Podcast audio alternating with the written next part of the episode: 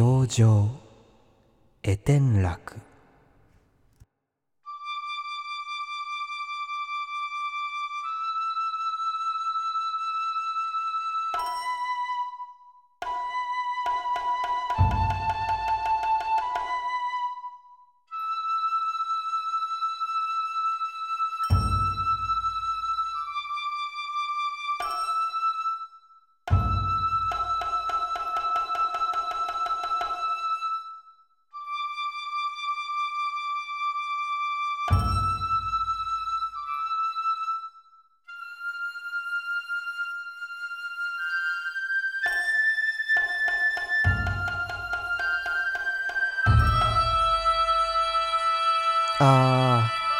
からですよね。いつも。天楽の美味しいとこねこういろいろ入ってきちりきやらなんやら楽器が入ってきて重なっていくとこが一番いいということでこんばんは、えーポッドキャスト今夜もここにゲイがいるコーギーです。そして、えー2023年新年になりましてまあもういい加減3ヶ日も過ぎてしまったので明けましておめでとうはちょっと置いといてですね。まあ今年もどうぞよろしくお願いいたしますということですね。やっぱりねいろいろあると思うんですよ。まあ新年といえどいろんな人がいろんな思いで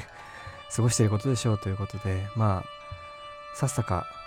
今回は済ませてしまおうかな済ませてしまおうかっていうのは収録をですね済ませてしまおうかなというふうに考えております。わでもそれだけじゃ味気ないから今日はちょっと音楽をねこう前面に押し出した。普段だったらイノベーションが作ってくれた素敵なね番組テーマソングを流すところをここはちょっとこうフルでよりこう何て言うんですかクラシカルな音楽で攻めていこうかなって思うんですけど インターネット上になかなかフリー音源っていうものがね転がっていなくてですねちょっと今日風呂上がってすぐ収録しようかなと思ったんですけどフリー音源探すだけで2時間ぐらいかかってしまってね今こんな時間になってしまいました。はい、えー今回言うべきことはそうですね。あえっ、と年末というか年始ですね。あのこの番組の番組公式のグッズがいろいろ販売しておりましてあのいつも番組のそのエピソードの詳細欄説明欄の方行くとあのすずりっていうねウェブサイトのページにつながるんですけどそこで、まあ、T シャツだとかマグカップとかねサコッシュとかいろいろあったんですけど今回新しくですね、えー番組公式の、えーステッカーシールですねステッカーを、えー発売開始してみていますのでまあ半ば試験運用的なところはあるんですけれども、まあ、早速買っていただいた方もいらっしゃるみたいで非常にありがたく思っています。まあ、ぜひあのやっぱりこう昨年というか2022年はいろんなポッドキャストやられてる方に実際お会いしたりあとはこうポッドキャスト関連のイベントあのポッドキャストウィークエンドとか、まあ、あの雑談というねあのポッドキャストの方がやられてるバーとカフェとかね一回行ってやっぱりこうステッカーってね大事だなって思いまして ちょっとこの番組も、まあ、ステッカーなるものを作ってですねまあゆくゆくはそういうイベントとかにね出て皆さんにお会いするときにこう配れるものとしてより良いものをね作っていけたりあとはこうお便りくれた方とかでね希望の方がいたらあのープライズとしてこう送るとかねそういうのもできると思うのでまあそういったあのグッズ買うのはちょっとハードルが高いけれども何もないんじゃなっていうその間にステッカーというものが あの位置づけられたらいいなとは思っていますね。ただやっぱりこうプロの方にねやっぱ頼んだ方がいいのかななんてことはちょっと考えています。はい。という感じですね。あとはそんなそうお知らせしなきゃいけないのはそれぐらいですかね。ああとそうですね。まあ2023年に入りましてまあ、新たに番組もまあ続けて引き続きやっていくんですけれどもやっぱりこうゲストさんとかねあの出てあの出たいという方がいらっしゃればあの今まで通り引き続きいつでもですねあの番組出演の依頼はあのお受けしていますので、まあ、お気軽にちょっとハードル高いと思うんですけれどもお気軽にご相談いただければなと思いますまあ大体いつも私の方から声をかけることが多いんですけどそういった場合は Twitter のダイレクトメールとかね、あの Instagram のダイレクトメールとか、あとメールとかであのお伺いしてる感じですね、いつもね。まあ別にあのゲストの方から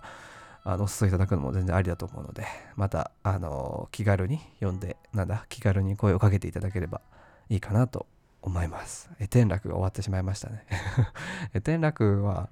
これあのやっぱりこう、竜と、竜、そのフルート、いわゆるフルートみたいな横笛が、まあ、雅楽では七力とか流笛とかいろんな七力は覚えかえーと、竜笛と呼ばれる竜の笛と書いて竜笛と呼ばれる楽器がありますけれどもまあその竜の音その笛の音がこう竜が天に昇るようなそういったイメージで作られた楽曲。なんかそう言うとすごいモダンな感じがしますけど、まあ、そういった曲。絵天楽ですからね、まあ、天城越えの声と絵天楽の絵はほぼ一緒でしょうね、はい、曲をかけようかな。さっきねパブリックドメインっていうかクラスあのフリー音源で探したんですよね。結構全然なかったので、まあ、今回いろいろあったんですけど例えばねあのベルディのねオペラ「アイーダ」まあ、エジプトとかあとエチオピアかなエチオピアかな？でを舞台にしたオペラの作品があるんですけどその中で使われているこうトランペットでねこうファンファーレが鳴って合唱が入っていって「アイーダ」アイーダっていうオペラの凱旋なんだっけ凱旋行進曲とかね、まあ、私も学生時代なんか市民オケみたいなところに呼ばれて 歌いましたけどそう、うん、なかなかね音源がいいのがなくてねこれでこれはそう今流れてるのがまあネットの海の 海を本当にあの海外に海外のサイトに飛んで文字通り海を越えネットの海も越えてようやく掘り出した音源なんですけどあんまり良くなかったんですよね質が。でも合唱とねこのオケ生演奏のオケがそのまま残っていてこう打ち込みあの MIDI音源とか打ち込みじゃなくて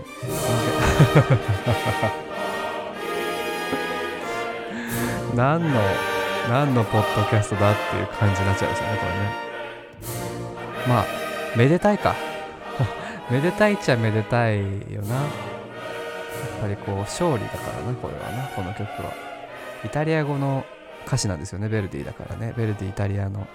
あのオペラいっぱい書いてるんですけど、まあ、こんなのとかあとはねえー、っとあドボルザークの新世界のこれがねあんまり音源がなくて私が好きなのは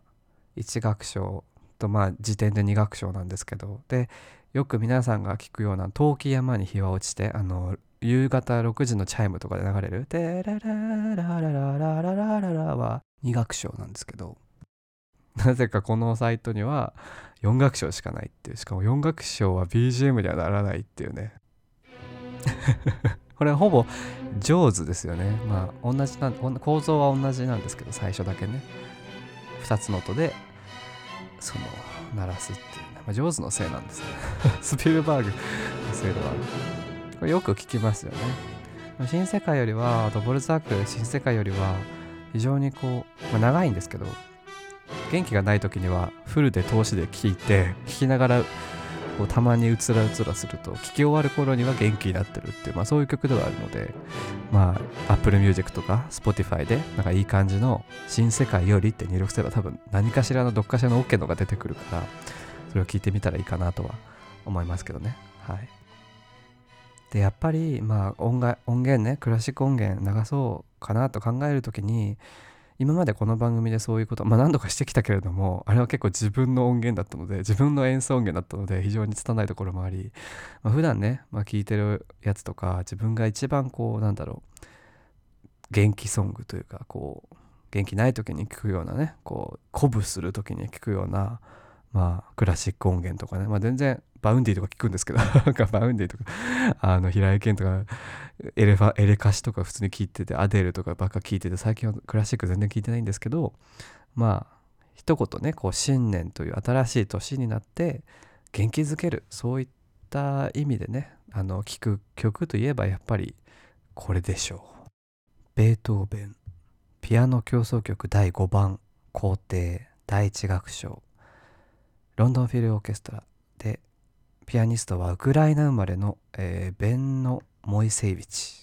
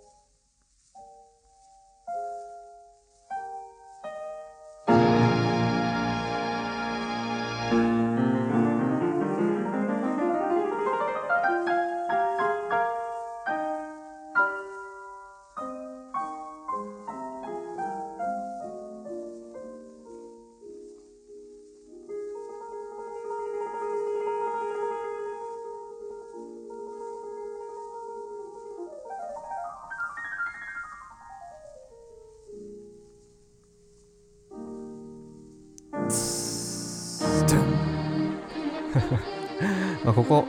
ここまでが、まあ、私がいつも寝寝そべって起き上がれない時間。でこの今の入りぐらいから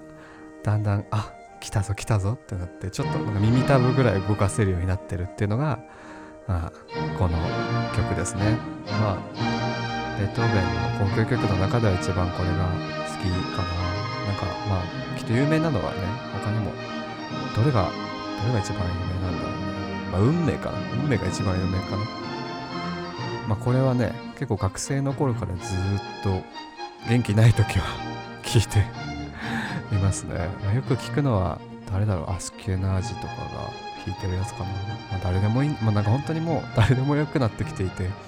基本的にこう学生だったからこう誰と誰が演奏してるやつをこう聴き比べてこう違ってこの人はここがこういう特色があってみたいなことをやらなければいけないことだったからやってたけれどもいざねそれから離れて普通にこう一般サラリーマンとして日々を送るにあたってそんなことしてる 余裕は本当にないのでまああれよ風邪薬のと風邪ひいてる時になんかえー、下痢止めと風邪薬と頭痛薬どれにしようかなとかを選ば迷わないじゃん。そういうそういう気持ちであもうはいこれねこれいつも聞いてるこれポチって聞いてますね。まあおすすめですね。まあそんなねクラシカルなねアカデミックでクラシカルでオーセンティックに始まった今回このポッドキャストですけれどもやっぱずっと流してるとうるさいかなっていうのはあるんですけどあれなんですよねこの交響曲このベートーベンの工程は20分ぐらいあるんですよね1楽章だけで。でプラスあの2楽章3楽章続くのでまあうっすらうっすらこうサブリミナルベートーベンでこうねこう皆さんに元気になっていただきたいからこうかすかに後ろの方で流していく今設定しましたのではい。でなんでこんなことをしてるかっていうと、まあ、話すネタがないからなんですよね。まあ新春であれなんですよ。こういわゆるねこうゲイポッドキャスト的な話題が一つもなくて ゲイライフ的な話題も一つもなくてですね。全然まだブースターブーストかかってないんですよね。だからまあちょっとクラシックでいい感じの曲をねこうウクライナ出身のねこうピアニストが弾いてる演奏をね聴いて、まあ、彼はイギリスに移住した気がしましたけど確かピアニストとしては。まあ、そのね彼がやってるのを聞きながらなんかいい感じの声で 喋っていれば もう内容なんてどれだっていいんじゃないかみたいな そういうことある。まあねあの1月その年末年始何をしてたかぐらいはね話せると思うんですけどその最初、ま、12月31日は特に何もしてなかったんですね。家あの実家にも帰らず一人暮らしの東京の部屋にいてでも普通に寝て1月1日の朝、まあ、元旦元日元旦にまあ朝起きて普通にベッドでなんか餅とか食べてたんですね。あと黒糖ロールパン。最近最近あのマーガリンが中に入ってて焼くとジュワーってなる黒糖のロールパンにはまっていてずっとそればっかり食べてるんですけど、まあ、朝それ食べててね。食べてる時になんかえー、っとね NHK のラジオでなんか正月特番みたいなの聞いてたわけ。であの突然三輪明宏の金色の時間なんだ金色かな？金色の時間っていう番組になって なんか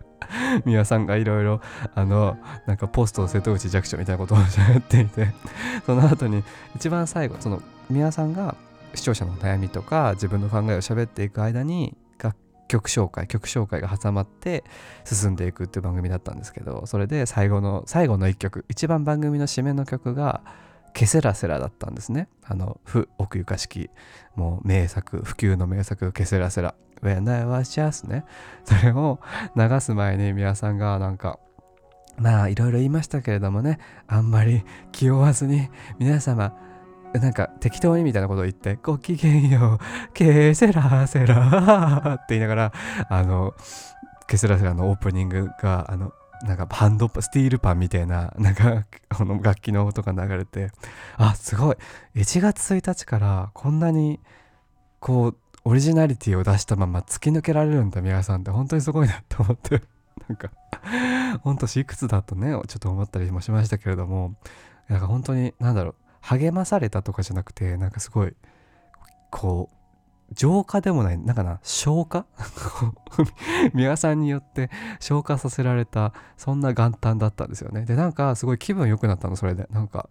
そのねなんだっけパティページだっけ？その「When I was」あ美空ひばりの、歌音源じゃなかった。さすがに。さすがにね。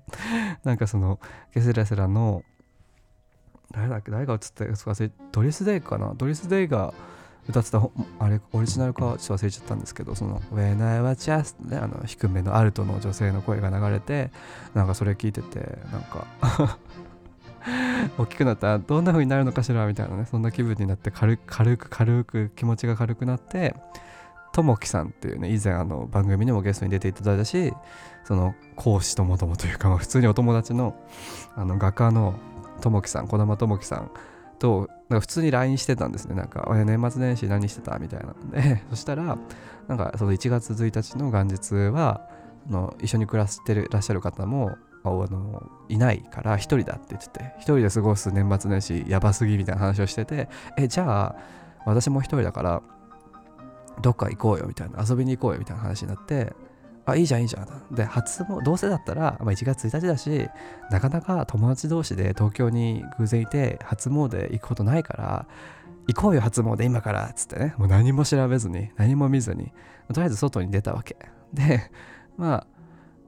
やっぱり三輪明宏さんのね三輪さんの声を聞いた後だからやっぱりこう行く先はまずはとりあえず新宿だなと思って。とりあえずともきさんに。ちょっとどこ行くか決めてないけどとりあえず新宿行ってなんか新宿でお茶しながら行く場所決めようっつって。であのー、以前ね、あのー、年末か年末にあの徹さんという、ね、方と一緒に徹さんにご紹介していただいたあの新宿駅の駅中の駅ビルのニューマンに入ってるなんだっけなベルベコーヒーロースターっていうねすごいおしゃれな LA 発のコーヒーロースターみたいなのがあってそこにともきさんと待ち合わせしてなんかともきさんがコールドブリューを飲んでてその日多分朝気温2度とかの日で。なんか多分私が以前それをその店を紹介した時にツイッターでコールドブリューがめちゃめちゃ美味しかったっていうツイートをしてそれにいいねをしてくださってたからそれを見てコールドブリュー頼んだと思うんですけれど外気2温なわけよ。外気2度なわけで震えていましたがなんか それでね、なんか喋って、なんか年末年始これしてた、あれしてたみたいなね、いやーみたいな、なんかそのすごいちっちゃい店なんですけど、2人の声が一番でかかったですね。で、そこから、まあ、新宿だから初詣行こうってなって、まあ、どうせ行くなら明治神宮行こうかっつって。で、新宿から代々木行ってね、まあ大体2、3駅でこう行けるんですけど、で、歩いて行こうっつって。新宿駅からテクテク歩いて、原宿越えて、代々木公園の方行って、明治神宮まで行ったわけ。で、2年前か2年前の正月まあその時は1月29日とかだったけどその時にともきさんと私は一緒に明治神宮に行って初詣をしてるんですね。まあ1月の末でしたけど。その時はねめちゃめちゃ空いてたの。誰もいなかったしなんか近くの売店とかでバラのジャムとかがあったりあとはなんか皆さんが書いた書き初めコンテストみたいなのを見たりしてね。全然空いてたんだけど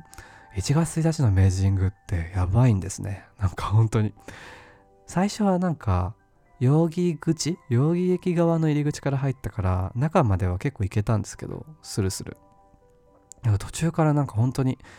道を人が埋めていて 道が人でなんかすごい。どこれ境内見えないけどもう並んでる人でいっぱいで。であれこれどうする？どうしよっか？っってとりあえずここの並んでる人たちの写真だけ撮ろっかっつって2人でなんか通所とか撮ってる時にパッと後ろ振り向いたら後ろにも列が並んでて なんかどうやら行列の途中地点にしか私たちはいなかったらしくてすごい人で本当に。でもちろん並ぶことはできたけども私だしともきさんだしっていうことで、まあ、もちろん並ばず、まあ、普通に帰ったんですよね。だから、まあ、明治神宮なんかあれな実は初詣って並ぶ必要がないらしくて本来はね昔は。で並ばなくて真正面じゃなくて別に神社の境内神社のそのお参りするところの横とか斜め45度くらいのところからお参りしても別にいいらしい。じゃあうちらもいいじゃんみたいな気持ちで なんかとりあえず明治神宮の敷地踏んでるからよくねみたいな感じでおみくじだけ引いてで明治神宮その明治天皇か明治神宮明治天皇のありがたいお言葉みたいなのが書いてあるくじがね出るんですよ。でそれを引いてなんか大地を踏みながらお願いしますみたいな世界平和みたいなことを考えて 帰った帰っちゃったんですよね。なんかおみくじはね私はなんだっけななんか竹竹にまつわる話が書いてあった気がするな。素直になる。要約すると素直になれってことが書いてあってあこれだ、えー、近江心、えー、証券。あ皇太后音歌人はただ。素直ならなん。なんだこれ。これだけ？くれたけ？御竹五竹くれたけの。世に立ちこえん。節はなくとも。人は何よりも大事に素直でありたいものです。あの竹の節のように困難に耐える節はなくても。っていうね。どんなに優れてても綺麗でも心がひねくれててはダメだよって全て歪んで見えるよって。だから何よりもまず心を素直にしたら人生が明るくなるよっていうね話だったんですよ。ひどくない？ひどくない？まあそうだけど。当たってっけどひどくないっていうところでまたしてそのみくじも別になんかいいもんじゃなかったし明治神宮お参りもできなかったしって感じでなんか微妙だった。なんか微妙って感じだったんですね。微妙っつって。で帰って。とりあえず海見に行かない？海見たいよね？みたいな話になって 突然。でともきさんもいいよみたいな感じで私に付き合ってくれてでともきさんが築地に行ったことがないっていうからその代々木駅に、ね、都営大井戸線っていう地下鉄が走っててそこから築地市場っていう埋め立て地の方にね東京の東京湾にの東京湾を望む埋め立て地エリアの方に行けるんですけどその築地市場に向かったわけですね。で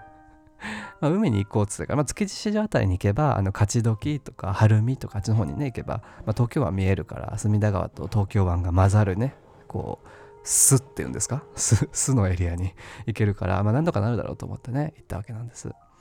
で、まあ、築地市場も行ってみたらねもうどこも空いてなくて築地市場築地市場あのね海鮮のね市場とかまあもちろん海鮮丼とかね食べれるしなんか卵焼き専門店みたいなところもあって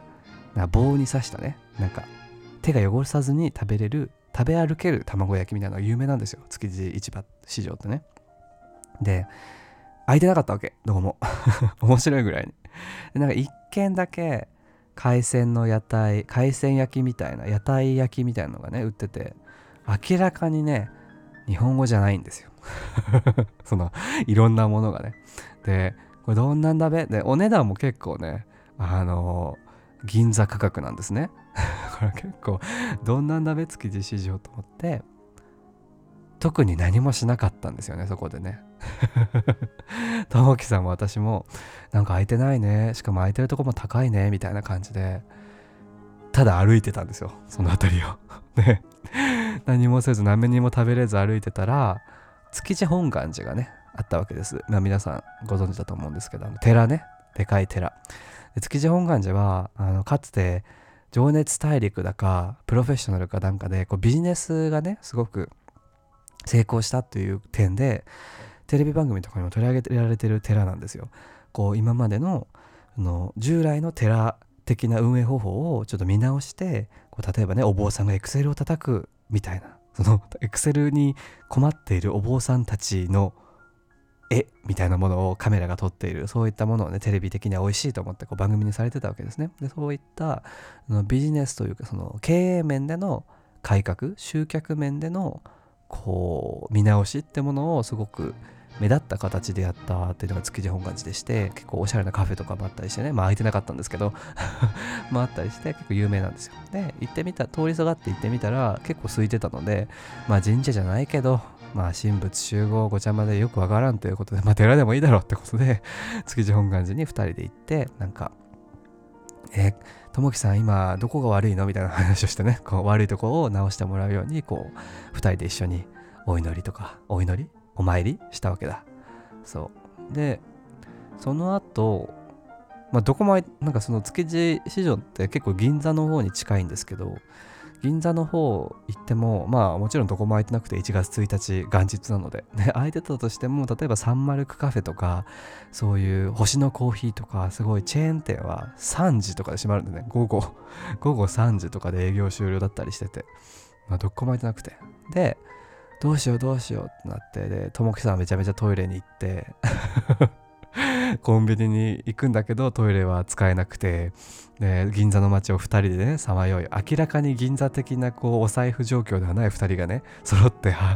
歩き回り。どうする？なんかなんかすごい韓国語とか中国語の旅行客しかいないけどどこ行く？みたいなね話をしててこうパッと希望の光が光ってたんですね。どこだと思いますか？銀座に1月1日に貧乏人 貧乏人って言ったらともきさん巻き込むみたいなあれですけどこうお財布事情がね銀座クオリティではない2人がパッと明るく見えるようなお店。どこだと思いますか？そう中尾です。銀座の中銀座にまず中野中尾があるなんてことはね思ってもいなかったんですよ。銀座の人が中尾なんて食べるわけないじゃない。とね思ってたわけ。でも中尾は空いててねまあワンオペだかツーオペぐらいの運営な感じではあったけどそこまで混んでもおらずまあでも人は67人ぐらいはいてすごいね中尾空いてるじゃん。中尾にしようよ。中尾はトイレもあるし美味しいし安いし24時間営業だしっつって2人でこう温まりながら中尾で私は唐揚げ丼を。ともきさんはなんだっけなカツカツ丼かな？カツ丼とうどんのセットみたいなの食べてましたね。結構がっつり食べていましたね。そう。あったかいねって言いながら。特に。特に何も喋喋らず。な何喋ったっけね。別にそんな大した会話しなかったですね。中で働くのどう思う ?1 月1日にとか。そういうことは話してましたけどね。で温まって腹ごなしもしてでちょっとそこで気持ちにねお互い余裕が生まれてなんか銀座で何かしよっかっつって近所っていうか銀座のザラで どうやら1月1日も空いててザラ今セールやってるよオンラインでって話をしたら行こうよってなってでともきさんと一緒に銀座のザラに行って まあもちろんザラのセールってさまあもちろん安いんですけど安いんですけどなんかこう例えばねまあ別にザラの悪口を言うわけじゃないよ。ただ例えばザラのさ店に行ってセール会場に行ってなんかこう例えばそうねウールジャケットとかあるいはこうすごいモフモフした、まあ、河川なんですけどモフモフしたマフラーとかをねあ良さそうじゃん可愛いしあったかそうだしと思って触るじゃないですか。なんか触るとねワシャワシャゴワゴワサリサリっていう感じが するんですよ。なんかザラのザラの服って全部そんな感じじゃないですか。やっぱりなんかこう革靴とかもさなんかねパンツとかもそうじゃん。まあレディースメンズかかわらずさ結構なんか触るとわかるザラだということがみたいなね。なんかそれで2人ともさなんか触ってうーん。着 てみることもしなかったですね。ともきさんも私もねなんかね触ってうーん。見てうーん。みたいな感じで結局何も買わずに セール銀座に行ってザラに行ってセールなのに何も買わず。じゃあお前らどこで金使うんだよみたいなね。中尾しか金使うとこねえのかよみたいな感じで。恥ずかしいなってちょっと私は思いながら、ま、別に、ね、恥ずかしいことはないんですけどね。恥じることはないんですけど。資本主義が悪い。でもその後でもザラで買うもんなかったら他に買うもんなくないっつって正面ぐらいにあったエクセルシオールでお茶して。なんか一杯だけねコーヒーとか飲んで。エクセルシオールもやっぱり閑散としてまあそれはそれで結構良かった。なんか人がいない銀座っていうのがまず未知の体験だから結構いいかもしれない。なんか目的を決めずに元日に銀座を散歩するっていうのは非常にこう有意義かもしれない。だからあれだよね。おにぎりとかさ水筒に入れたコーヒーとかを持っていけばいいんじゃないかな。元日の銀座に。そう。でエクセルシオールもさ全然人いないわけ。だから奥の方行くと2階の奥の方とか行くともう人が1人ぐらいしか座ってなくて。で2人であの2023年に、ね、なったばかりだっつってんのに2022年昨年の見た映画の話をずっとしてて。ともきさんはホラー映画の話をして。あじゃあなんかアバターの悪口とかを言ったりして。非常に生産的でしたよね。で、まあ、話してる最中にあそうだそうだ海をね海を見に築地まで来たんじゃないかっつって思い出してやっと。でその築地市場銀銀座からまた築地市場の方に戻ってあのもっと海に近い方勝ち時とかあのなんだあとは晴海か勝どきとかの方に行こうっつって。で、まあ、歩いてる途中ねあの築地市場の離れたところにね関のじじばばっていうお社に入った石像みたいなのがあってそこをね2人でこう結構夜暗いわけもうすでに日が沈んで。でその関のじじばばのね横を通り過ぎた瞬間に関のじじばばの方からなんかすごいねすごい不思議な聞いたことない音がしたんですよ。なんか言い表すならなんか何かが転がるようななんかコロコロじゃないんだけどコロコロとカラカラを合わせてもっとなんか丸いものが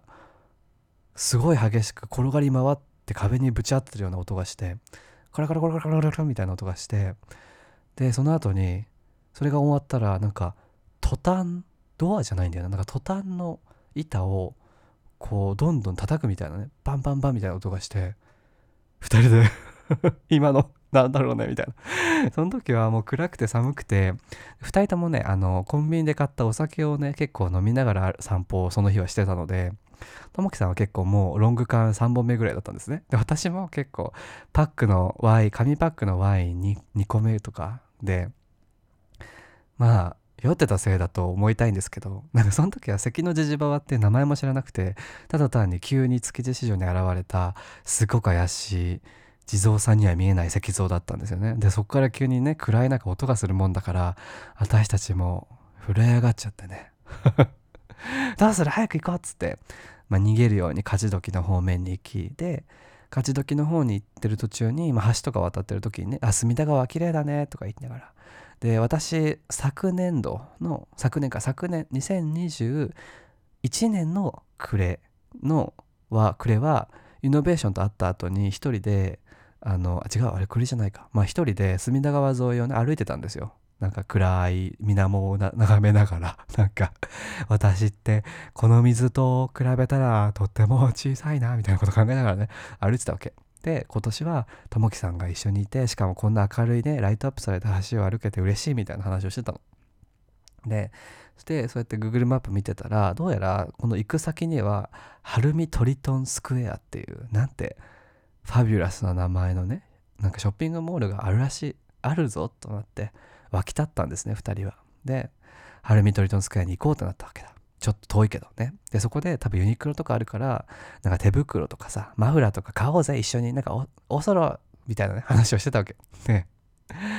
まあ、あとは、そのトリトンってね、まあ、海の王子じゃん？こうポセイドンの息子がねトリトンって名前ですからあと個人的には大学の時に習ってた教授が若い頃にあの手塚治虫の漫画のなんだっけな海のトリトン海のトリトン海の王子トリトンみたいなアニメがあってね。その主題歌を私の教授が歌ってたっていう過去があったりして知ってますか？皆さん海のトリトンっていう海のトリトンだからちょっと忘れちゃった。海のトリトンっていう曲があってね。ゴーゴートリトンみたいな。トリトンみたいなね。そういう曲があるんですけど。それをまあそういう話そういうねことがあったからあトリトンってね名前は馴染みがある呼ばれたと思って2人で行くわけ。でトリトンスクエアの方に歩いてたらなんかねその普通に橋の上を歩い歩いていかないとこう浮島みたいな形になってるんですね。埋め立て地だから。だからこう勝ち時築地市場から勝ち時勝ち時から晴海の方に行くためにはこう橋を渡らなければいけないんですね。で橋を渡っていたらなんか横に橋の脇にもう一つすっごい光ってるすごい屋根もついてて窓もついててすごい新しい橋があったんですよ。でえあれなんだろうねと思って見に行ってみたらもうすごいの。なんかね歩道歩く歩道あの空港とかにあるような歩く歩道が橋の上に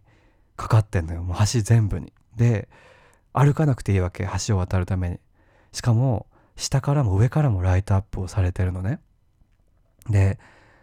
さながらもう何ていうのイルミネーションぐらい明るいのよそれが。なんかただ単にその照明とか街灯レベルじゃなくてイルミネーションぐらい私のワンルームの部屋よりだいぶ明るいね照明がついてて何これみたいな。空港以外あとはなんか渋谷駅とか 以外にこんな狭い道な狭い道で短い橋なのに動く歩く歩道があるよっつって。こうなんかあれみたい映画のなんか2000なんだっけ2020年世界一周。じゃなくなんだっけ？地球。なんだっけ？2000忘れた。2020年宇宙への旅みたいな。あの猿がさ冒頭に出てくるやつ。あの映画のさあの白いそう白い部屋みたいなとこでこうグーンって入ってくるさあるじゃない？あれみたいだったの。でなんだべと思って2人で、まあ、酔っ払ってからもうその時結構だいぶ2人でトリトンブリッジだねっつってツーショットを撮りながら歩く歩道で 運ばれていました。本当にねあのトリトントリトンスクエアトリトンブリッジかなトリトンブリッジに行くためだけにそこに行ってもいいぐらいのクオリティではあった。本当に他に人もいなかったしねすごい。なんであんなあそこにお金かけてんだろうっては思いましたけど。でやっとこそね晴海トリトンスクエアに着いたわけです。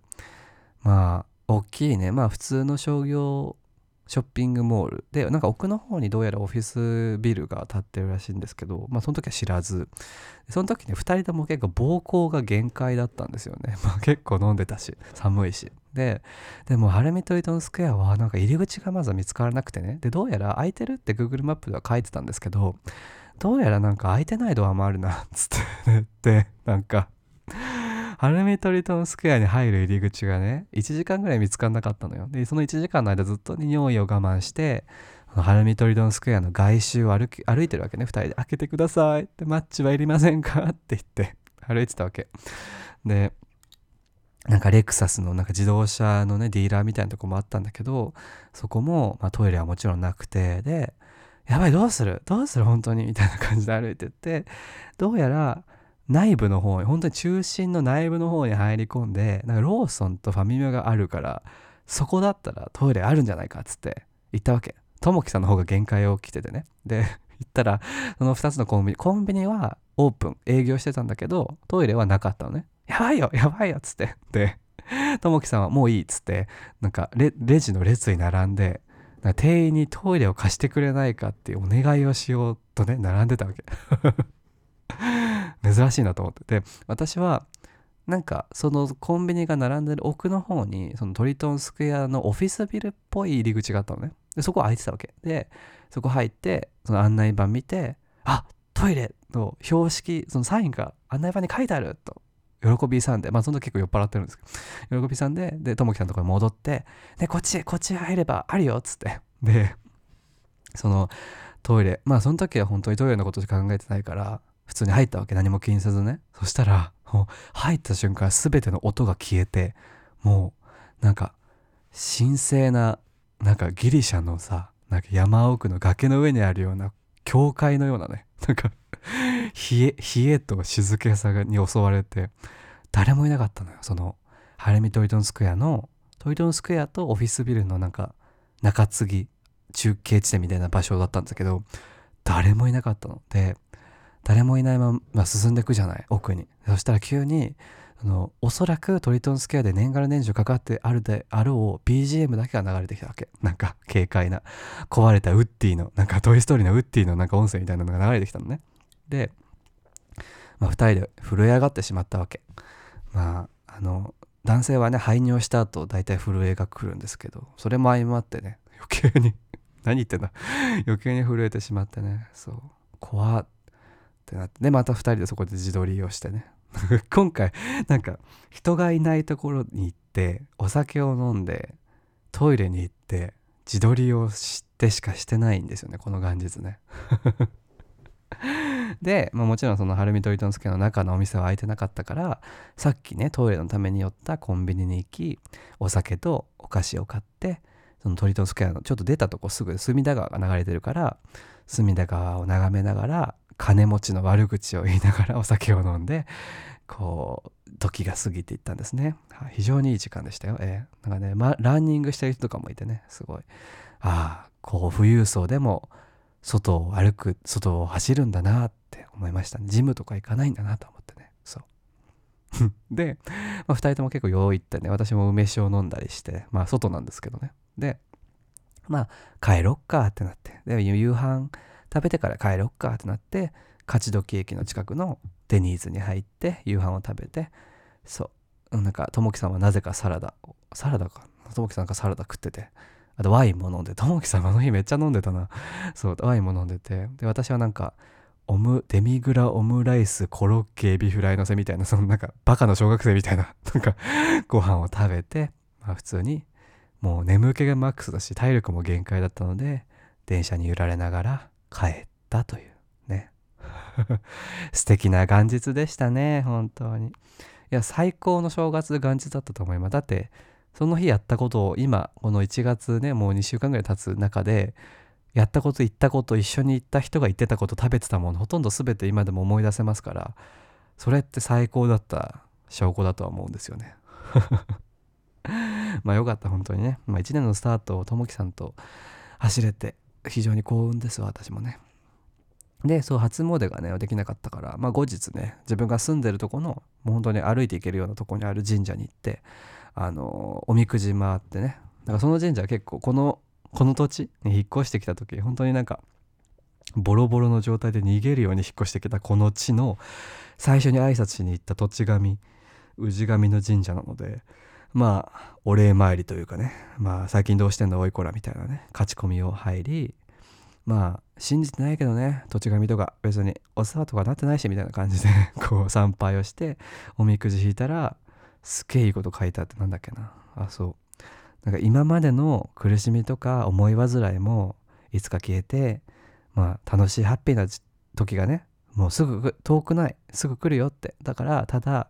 こうお助けを祈って心を平らかに授けられた自己の職務を熱心に尽くしなさいって。海あ波の音嵐の音も静まりて日陰のどけき大海原末吉。というねそういうおみくじが出たわけ。もうよくね？もう2023年これでいいでしょねえまあそんな感じで正月2023年の幕開けはなったわけです。そしてまあこの曲が流れたということは番組お別れの合図というのを初めて言いましたけど今流れてるのはですねあのモーツァルトの、えー、オペラ「マテキ」というね結構有名なオペラですけどそれの、えーと、ザラストロっていうねまあ低い声ですけど、まあ、男がいるわけですねキャラクターがでそのキャラクターザラストロが歌うアリア曲ですねえーと、オーイシスとオシリスの神よっていう、まあ、神に向かって祈る歌詞の内容が書かれてるんですよね。こう、まあ、魔敵だとそのカップルができるんですね。メインキャラでこう王子と姫が。パミーノパミーナがね。でその2人その恋人たちに対してこう賢い心を授けてくださいみたいな。なんか 彼らがやばい時はこうなんか励ましてくれよ神様。私が今代わりに祈りますみたいなね。そう。でなんか 彼らがもし死んじゃう時もあの安らかにあんたんとこにしまっといてくれよなみたいなことを言ってる歌詞なんですよね。でこの音源はすごいね、まあ、フリー音源なのにすごいレアなんですけど合唱付きなんですよねこの部分ですね。で誰だっけなえ、ー、と歌手がキムキム・ボルで、え、ミューフェン・フィルが演奏しているものになりますね。これがねこの曲が私が大学受験を声楽科で声楽メインで受験するってなった時に声楽の先生にまずこれをやれって言われたオペラアリアの2個目でしたね。3個目だったな。最初がフィガロの結婚でドンジョバ違うフィガロの結婚えー、プッチーニかな。でその後このマテキのこの曲でしたね、まあ、今思えば全然青春には合ってない。曲でした。まあ、いろんな学びはある。思い出深い曲ですね。まあ結構すごいめでたいというか神聖な、ね、感じがしますよね。新刊っぽい曲がありますよね。まあこのね曲のように皆さん私がザラストになりますので皆さんのザラストに私がなりますから、まあ、皆さんの1年がね困難なことがあったとしても耐えられる力があるようにまあいつだいつだってね賢いこう判断ができる。そしてまあ何かひどい時とかね災いとかがあっても